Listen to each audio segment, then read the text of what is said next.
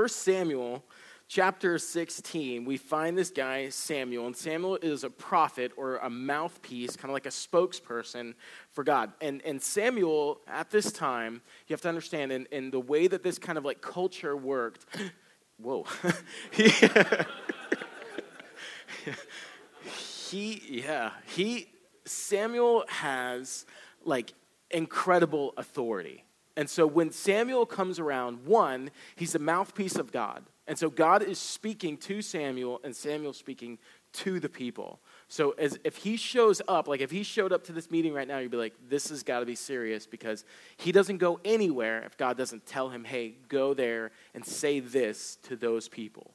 And, and, and the prophet had an extremely serious job. So if the prophet ever showed up and he said, Thus says the Lord, this is what the Lord says, and it wasn't true or it, doesn't, it didn't come true, he'd be killed right? So Samuel, very serious guy. So um, uh, he has a tremendous amount of authority. He's regarded for his discernment, his wisdom, his ability to hear from God. So verse one, the Lord said to Samuel, "How long will you mourn for Saul, since I have rejected him as king over Israel? Fill your horn with oil and be on your way." Because I am sending you to Jesse of Bethlehem, I have chosen one of his sons to be king. So, again kind of more backstory and it would really help you out if you went back and just you know read a little bit of first samuel and got saul's story but because saul and samuel are very close and, and you have to listen to the language that god uses i've provided for myself a king in other words i have a king that i've chosen so you need to get over it samuel i know saul's your boy and i know you're upset that, that Saul is not my choice, um, but, but fill your horn with oil. I have a mission for you. I've got something for you to do. And that really is the big difference, especially as we're going to see in, in the weeks to come that kind of play out in this narrative between Saul and David, is that Saul is, is the people's choice for all the reason that people choose a leader or that people choose someone that they're going to follow. And, and David is God's choice for all the reasons that God chooses the people that he wants to use and work in and through. Um, verse 2 But Samuel said, How can I go? If Saul hears about it, he will kill me. And the Lord said, Take a heifer with you and say, I have come to sacrifice to the Lord, and invite Jesse to the, to, to the sacrifice, and I will show you what to do, and you are to anoint for me the one that I indicate. So Samuel's very concerned, one, because he, he has a great relationship and rapport with Saul. Two, he doesn't want to commit treason. Um, so he could be he could be killed by Saul by, for this. So he's in a pretty tricky spot here. So he's gonna he's God says, I want you to go and I want you to anoint the next king of Israel.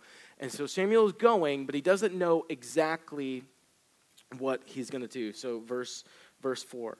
Um, Samuel did what the Lord said when he arrived at Bethlehem. The elders of the town trembled, trembled when they met him, and they asked, Do you come in peace? And Samuel replied, Yes, in peace. I've come to sacrifice to the Lord. Consecrate yourselves, clean yourselves up, and come to, the come to the sacrifice with me. And then he consecrated Jesse and his sons and invited them to sacrifice. And when they arrived, Samuel saw Eliab, and he thought, Surely the Lord's anointed stands, before, stands here before the Lord. But the Lord said to Samuel, Do not consider his appearance or his height. Again, tall people got a good gig going here. Or his height, for I have rejected him. Um, so Eliab shows up, and, and this is exact, again, like this is kind of how it works in that culture. It's like, oh, this guy totally looks like this is the next king. He's tall, He's got long hair, probably, right? He looks like Saul. This is the guy. This is the guy. And God says, No, that's not who I'm after. So look at, look at that last part of verse 7. This is, if you, if you highlight or make notes or anything like that in your Bible, this is an incredible verse to highlight. This is what God says to Samuel. He says, um, Do not consider his appearance or his height, for I have rejected him. The Lord does not look at the things that people look at. The Lord does not look at the things that people look at. People look at an outward appearance, but the Lord looks at the heart. God says, don't look merely on the outside. Don't look merely at the externals that people kind of prop up. And that's how we make judgments or that's how we make valuations on people based on kind of like these externals that they kind of adorn themselves with. Or don't, in other words, don't, don't judge people the same way that the, the world judges people the, this verse gives us tremendous insight into the heart of God because the thing that sets David apart and will always set David apart is his heart. Even in the moments where we're going to look at David and we're going to see in the stories, like, man, how in the world could you do that? Like you have this amazing relationship with God, but yet you go and do this completely ungodly thing. But even in the midst of that, what always sets David apart is his heart. David's not a perfect man. We're going to see it very clearly. He doesn't always do it the right way, or he doesn't always make the right choices, or honor God in everything that he does. But yet, he is the one man in Scripture that is described as the man who is after God's own heart. He, he's, he's not perfect, but he is sincerely committed to the Lord.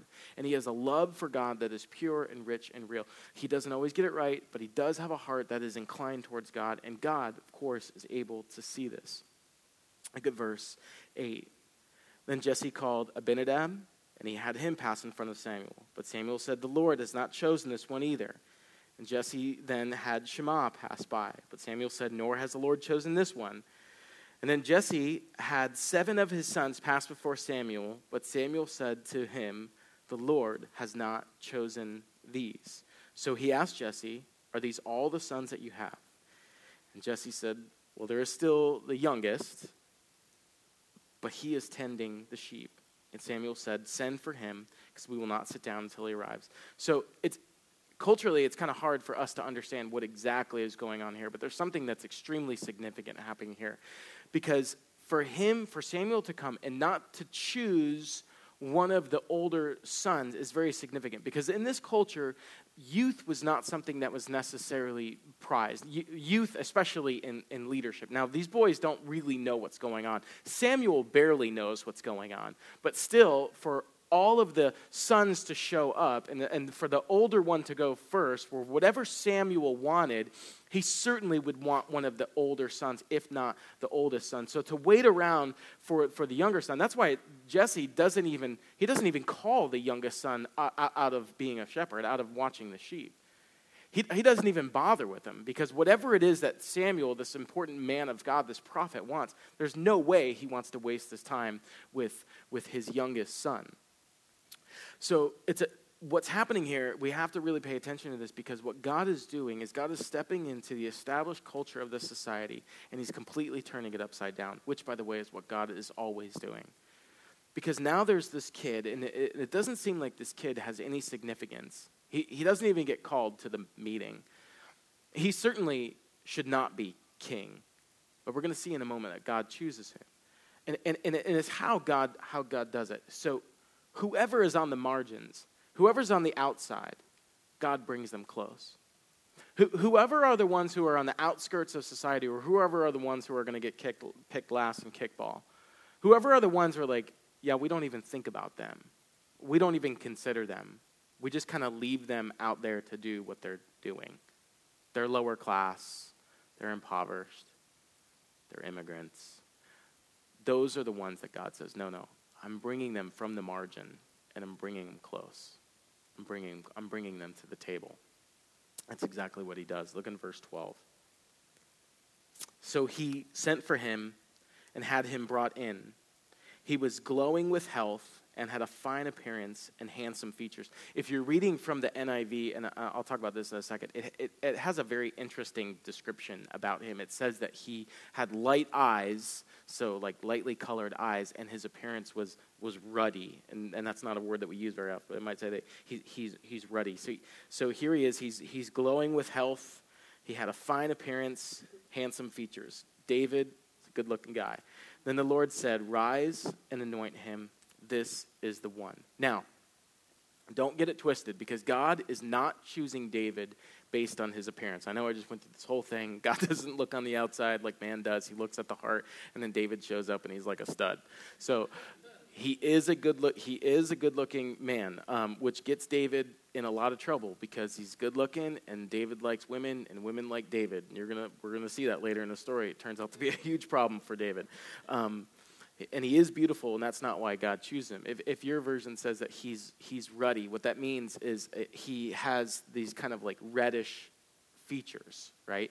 So it, it doesn't mean he looks like Conan O'Brien. He is not Irish, but he's like a he's a dark-skinned Middle Eastern kid. He has like reddish brown hair, light eyes. So, and to look like that in this culture, and to, for him to look like that, that was a sign of virility. That was a sign of strength. It was a sign of youth, right? So David just kind of has this very unique look for a for a Middle Eastern young um, young young man. He he looks he's like a symbol of youth and vitality.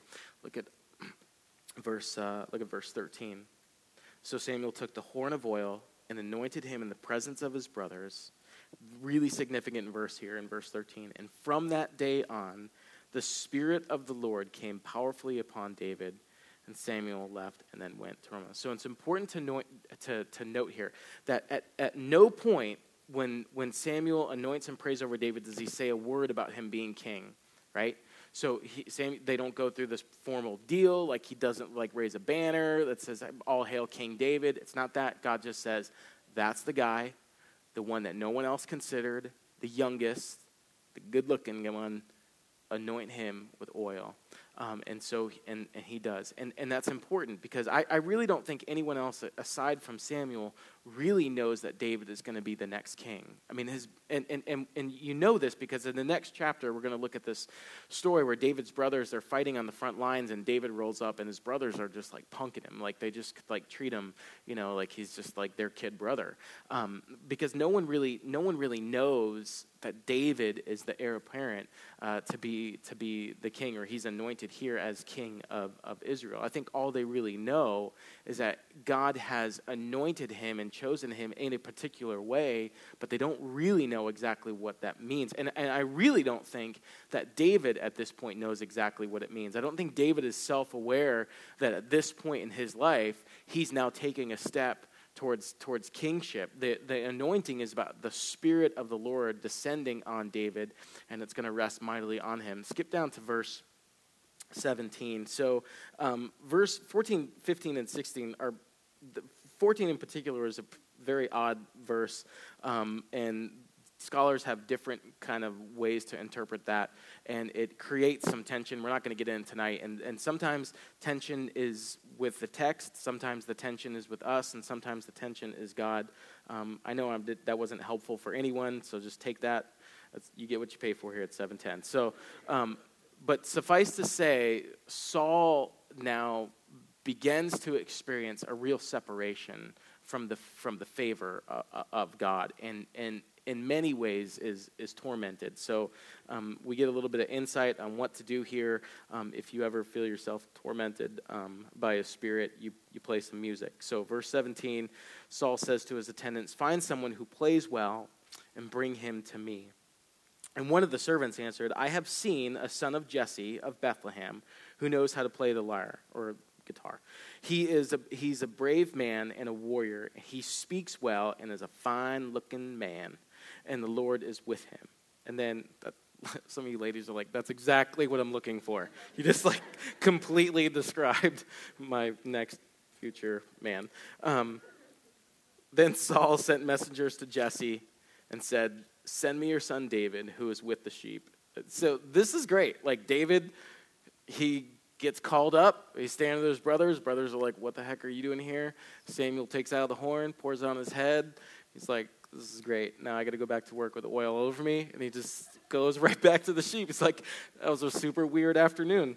Um, verse, verse 20 So Jesse took a donkey loaded with bread, a skin of wine, and a young goat, and sent them with his son David to Saul. And David came to Saul and entered his service. And Saul liked him very much. And David became one of his armor bearers.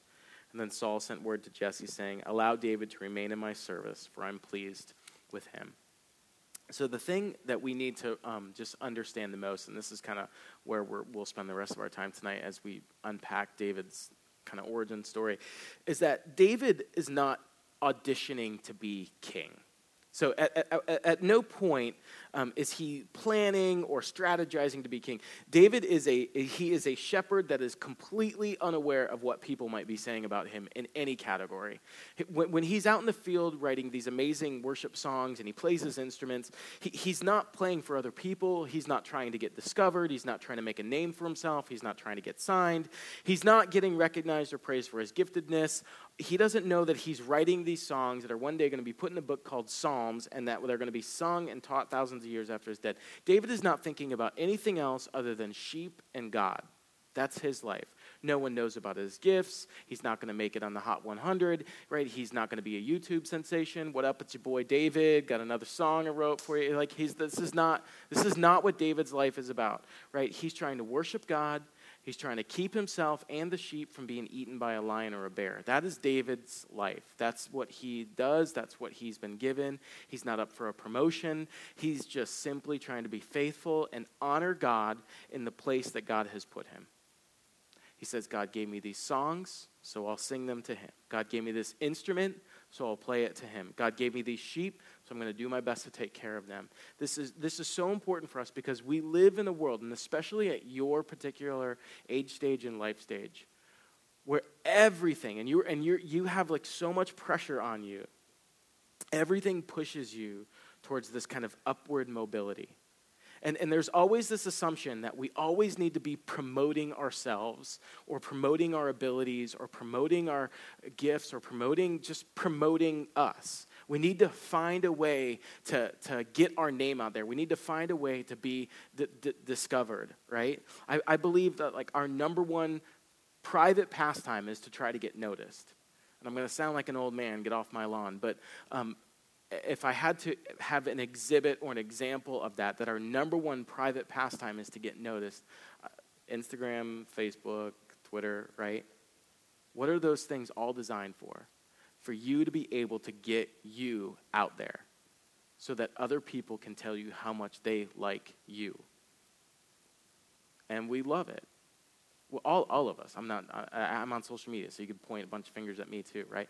So but, but, but we get that. And, and when, when David does eventually become king, we have to note the fact that he's really not trying to climb the ladder. He's not striving for political adv- advancement. And, and the fascinating thing um, about David's story, and especially in this particular moment, is that Christians can judge success precisely the same way that everybody in the world does.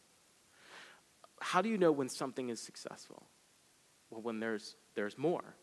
Well, more what, right? When there's more people, when there's more money, when there's more fame, when, there, when there's more success, when there's more influence, when there's more size, when there's more strong, when there's more beauty, when there's more brains, right? When there's just more. If you have more, you are blessed. If people notice you, if you are influential, God's blessing is on you. And if those things aren't happening in your life, then that must mean that somehow God, the favor of God is not on you. And we think like that. We look at our own life and we think, okay, well, there isn't more happening. There isn't more happening professionally. There isn't more happening educationally. There isn't more happening relationally. There isn't more happening, just there isn't more recognition over me and over the things that I'm doing. And in our kind of pathology, we can think, well, that must mean that God is not pleased with me, or that God has forgotten about me, or that God just is not interested in me. And, and the real the real tragedy, honestly, is that there are, there are Christian conversations that back that line of thinking up. And it makes more sons and daughters of God further and further and further, uh, uh, takes them further and further away from God and makes them more and more insecure in their relationship with God. And, and honestly, this is not just something that would happen to people who are, are sitting out there. This is, is probably one of the greatest things that I had to learn um, in, in, in being a pastor. I, I, I, came from a place 11 years ago um, where I, my wife and I, we just started this college ministry in, in, um, in, our, in our house. And I had zero idea what I'm doing. You're like, you haven't come very far. But I had no idea like what I was doing. The only thing I knew is that like, man, I really care about college students and young adults not absolutely like trashing their life the way that I did in my like kind of years from 18 to 25. you know, and I just, I really want to stand in the gap and just say, you, your life does not have to be perpetually waking up from the morning after, or the, the, the, you know, you can, you can always, whatever. Jesus is better. That's what I was trying to. I, that's all I knew. Okay. Um, and I just thought, what, what is the way that I? So I, there were at the church that I was working at, there were these three guys probably the biggest dorks I ever met in my life, but I'm like, I'm to love these dudes. And so they would come over and we would eat pizza and we would just open up the Bible and be like, hey, I think this is what it says. What do you guys think? And we're like.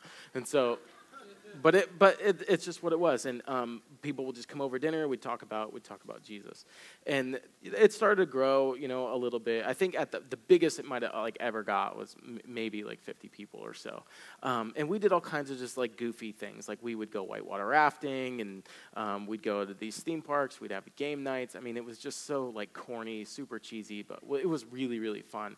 And uh, we had this 15 passenger van, and I just would drive all these college kids all over, and we would just, that's what we do. We'd hang out, we'd have a good time together, um, we'd talk about Jesus, we'd eat a lot of pizza, apparently.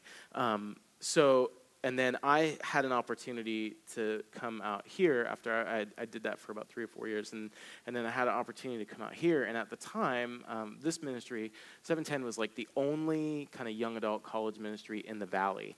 Um, so I know there's a lot of big churches that are around. Uh, people have different things kind of going on, um, but this 710 was there was nothing, there was nothing, nothing like it. And so um, we met in the chapel, which is the building at the very front of this campus. And so there were 300 350 something kind of college students or young adults that were in it, and it was just like, it was awesome. I mean, and uh, Tyler, who's uh, a pastor here that I lead with, and Tim, who's another pastor here that I lead with, they were the kind of leadership in it. My friend Ricardo, who's a um, pastor at Redemption Tempe, was in it. There was this gal named Danielle who was awesome. This guy Matt, who, who's a worship leader at Gateway.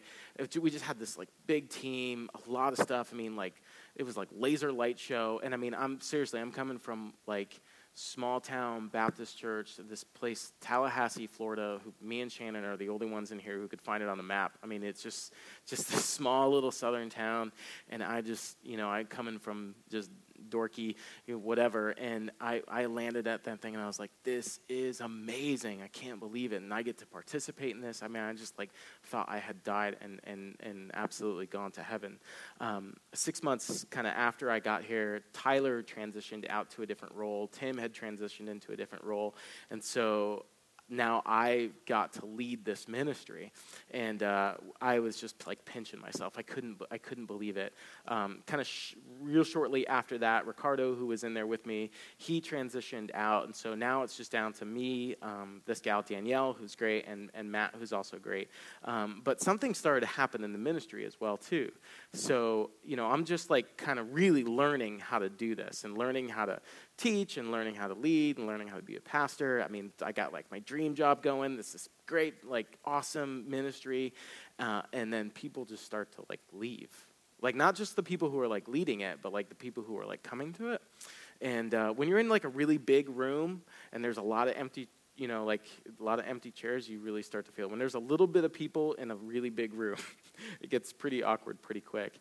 And I'm watching this thing just kind of like dwindle and dwindle, dwindle. Danielle left, Matt left. Um, Jed's older brother Ben came on and he served, and Ben at the time, I think had just graduated high school, and he really didn't want to do it. And I was a really, really terrible leader. And so um, Ben was like kind of angry, kind of sad, kind of just thought I was a joke, and he was right. And then I'm like super just anxious because like I'm literally killing a ministry. like I'm like choking it to death somehow, and I don't know what to do to fix it. Um, and he was just like, "Well, it doesn't matter. You know, we should just shut it down anyway." And I was like, "Ah!" so I'm like dying, like this thing that this dream, like this dream. I'm like killing my own dream. I couldn't believe it and uh, I just really kind of was going like further and further and further, further into this into this pit. The ministry was getting smaller and smaller. In fact, there's an elder here, this guy named Jerry. He gave me this book um, called um, "Liberating Yourself from Ministry Success," which is like another way to say. you suck. I was like, thank you. That is so such like great timing, right? And and but here's the biggest thing that was like killing me if I sat here and I told you I was just absolutely heartbroken that I wasn't like effectively preaching the or like reaching people with the gospel of Jesus Christ and if I sat here and I told you like my heart was just breaking for these people for this eh, generation that wasn't hearing the gospel that would be one thing.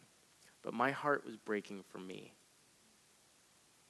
Because I thought that I was headed towards being a nobody that I would be stuck in nowhere land and that I wouldn't be recognized and that I wouldn't get like the accolades or that I wouldn't get like the um, you know, like the praise of people for the ability to lead or the ability to teach or the ability to whatever.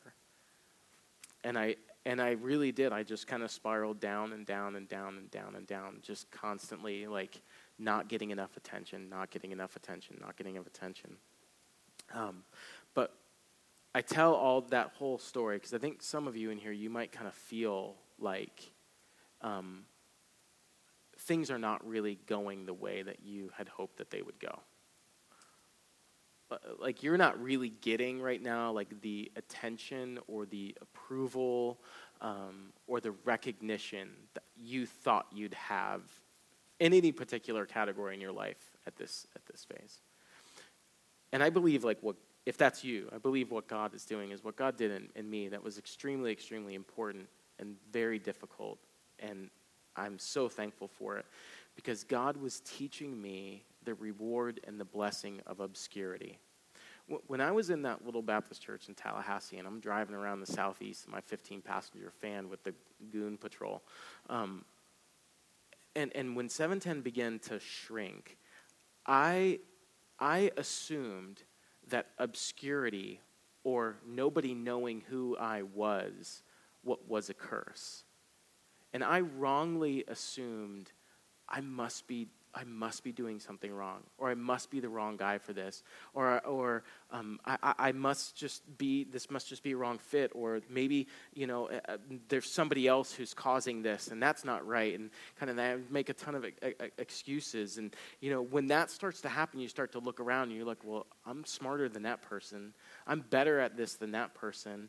Um, and, and, and, and, and I, I, uh, how come they seem to be flourishing, and I feel stuck? And if you ever felt stuck, maybe some of you in your room would feel stuck tonight. If you ever feel like you should be getting noticed or appreciated for the work that you're doing, but it seems that no one's on your, uh, uh, uh even on your radar, now, like no one's even, no one even knows what you're, what you're doing, that line of thinking is an absolute prison. And, and it's such a vicious cycle, and it never lets you win. Uh, I, I, I when, when reading through these notes, I had this line, and this was years ago, I, I kind of wrote this down. I said that our fear of not mattering much has the potential to pull us away from what matters most. Our fear, this like, uh, now it's FOMO, right? So fear of missing out. Like, um, our fear of not mattering much. Like, oh, I'm not going to matter. No one's going to. No one's going to know about me. No one's going to know what I do. I'm, I'm not going to get recognition. I'm not going to get approval.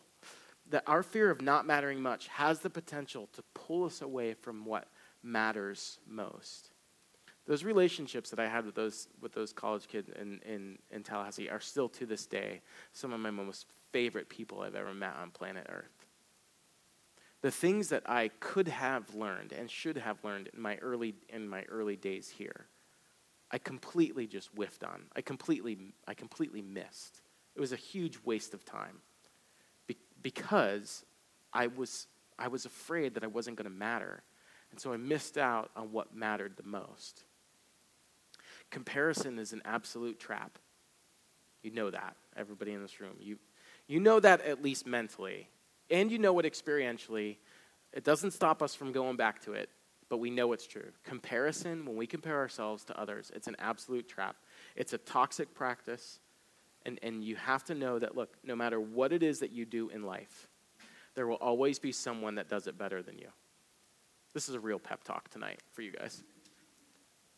But, but, but that is, that's, that's the truth. And, and we love to think about how we're doing compared to other people. We love to measure our successes against other people's. Unfortunately, Christians are notorious for this, right? We want to talk about somebody else's failure. We kind of mask it in like, well, I'm just telling you so that you can pray about them. But we're really just trying to get somebody else's failure out there because it makes us feel better about our own. We love to gossip, right? But the problem is that there comes along with all this, if we feel like we're not noticed, we kind of get this kind of like depression going. Like some of you, you're in jobs right now, and it absolutely blows your mind that there are people who get promoted ahead of you. There are some of you in the room, you actually know. You know things about your supervisor, about your manager, and if their superior knew, then there's no way that they would have a job. And it drives you crazy. Some of you, you're in your families or in like circles of friends, and you just can't fathom why this person gets more attention and more recognition than you do in that particular circle of people. Now, all these things, they fall in line with the idea that obscurity is, is a curse.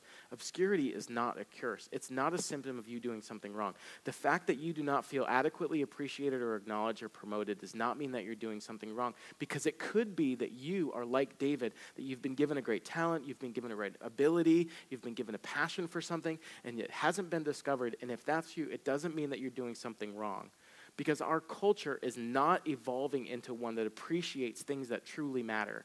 Our culture is not evolving into one that appreciates things like wisdom or character. I mean, do you really think in our culture the things that are most popular are the things that are the best? At our culture, the Kardashians are popular. Why? For being popular, we don't know. We really have, we have no idea, right? So, do you, do, you, do you really think do you, do you really think the things that are incredibly popular are, are, are the best things? We're still envious of them, right? But they're, but they're not the best things. We live in a world that would choose Saul but reject Jesus. So, what does that tell you about our kind of corporate common wisdom as people? We live in a world that over and over again would choose King Saul. He's handsome, he's tall, great hair. We want him. Jesus, the King of love, steps into the creation. He's rejected, despised, murdered. One of the reasons I think God anointed David as king is because David, he really wasn't caught up with the fame and the recognition game. He, he really didn't care about his music getting hot. He didn't care about networking the right people. David was content, which is something that eludes most of us. He, he was content to live and work in a field where no one's paying attention to him, um, and he's just going to live with a pure heart before God. This really, these are like where we're seeing David right now. These are like the golden years for David, trust me. We're, we're going to see as his story progresses, and we're going to see that where we see him right now, he's a shepherd boy, he plays his instrument, he loves God, and he writes music for him, and he just does the best with what God has given him right there. These are like the golden days for, for David. David is just doing what God has given to him. Now, listen, this is going to sound like I'm really down on ambition and goals and trying hard. and some of you are hoping that I'm saying that. I'm not. Because I have, I have vision, I have ambition, I still have goals, right? Um, but I, but I think we would all do well to approach our lives with the same perspective that David has here. As long as you think that obscurity is a curse from God, that he doesn't love you, that he's not paying attention to you, that he's off the job, you will miss what God wants to build in you in those times of obscurity. As long as you think that obscurity, no one knowing about who you are or what you're doing, working in small, unnoticed ways, working in small, unnoticed places, as long as you think that is a curse from God, you will miss on what God is wants to teach you and build into you in those times. When I was um, probably from the time I was like 13 and really well past college, I worked for my dad. My dad is a construction company, and he did pro- predominantly uh, structural resurfacing repair, which basically means he fixed the foundations of buildings. Um, it's it, the work is really tough. It sucks. Um, it's not very glamorous at all. And uh, the worst part is, no one really actually sees what you do because they're going to put like a building on top of what you've done. But my dad is so great when we go, when I, when I go home and I go back to these different places, all these places that have been built on top of the foundation that he fixed or worked on. He looks around at all these buildings and he he can totally see like just past the building that's been built on top of it and he knows I did really good work at the foundation there so that that building can be what it is. You, you can't see the work that was done in the foundation, but it's absolutely essential to that building standing there and, and being a successful building. And it's the same thing without, with, with us. When you don't have a strong foundation, the rest of the building is not going to be strong. And some of you, you're really, really concerned about what your building is going to look like, but your foundation is in shambles. You want, you want a building that is cool. You want a building that's well liked. You want a building that's respected. You want a building that's popular. You want a building that everybody wants to be in and around. Um, but you're not willing to put the work into the foundation. Or God's trying to do some foundation work in your life right now, and it's difficult. So you're fighting God on it. You're being obedient, yeah, but you're not really seeing the immediate results. So you're kind of giving up on God's way of living. God's trying to do some foundational work on you. You're saying, okay, I'm going to kind of go through this, but if I don't get the relationship that I want soon, then I'm going to quit. Or if I don't get the job that I want soon, I'm going to quit. Or if I don't get the success that I want soon, if I don't get the recognition that I want soon, I'm going to quit. Because it seems like all the other people who are taking shortcuts, shortcuts and these kind of foundational things, they seem to be getting like all like the all the good things, the things that I want right now. And what a lot of you are doing is you are tr- you are trading the ultimate for the immediate. You are trading what you ultimately want for what you can immediately see and experience. And that will come back to get you. That will come back to get you. God is doing foundational work in you right now, and it could be happening in obscurity. And that does not mean that He doesn't love you. It doesn't mean that He has forgotten about you. And it doesn't mean that it is a curse on your life. It means that He is laser focused in on you, and He has you in that quiet, still spot so that He can intimately whisper to you that He loves you, and that He's over you, and that He's watching you. And He wants you to be in that quiet and that still spot so that you can do the same back to Him. If, if you if you, if you are, are, are not patient in, in these moments, you, you're, you will understand. If you're, if you're not patient in these moments, you're going to miss out on something that's very important. And, and what's, very, what's very important is that building character takes time. Becoming popular, being liked, does not building character, becoming the man or woman after God's own heart, it goes unnoticed here on earth. But being popular, whatever, only is matters here on earth.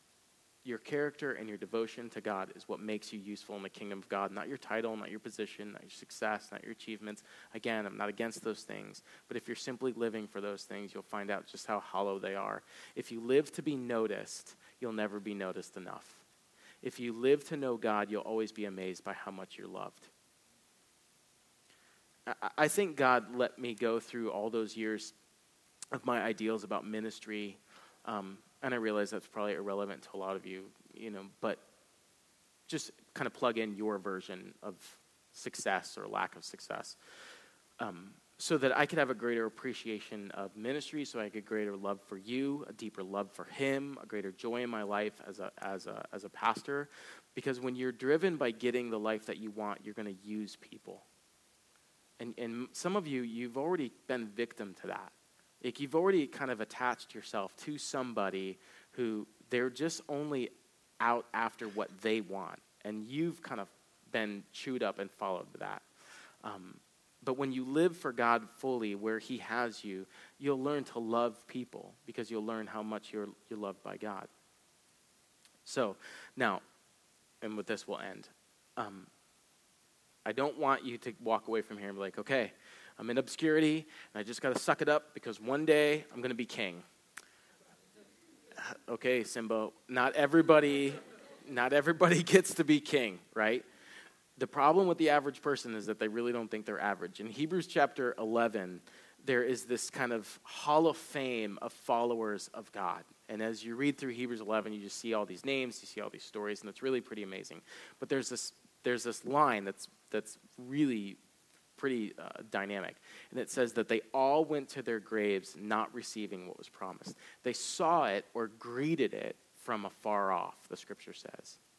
So God is calling you to be faithful and to love him like crazy where you are right now.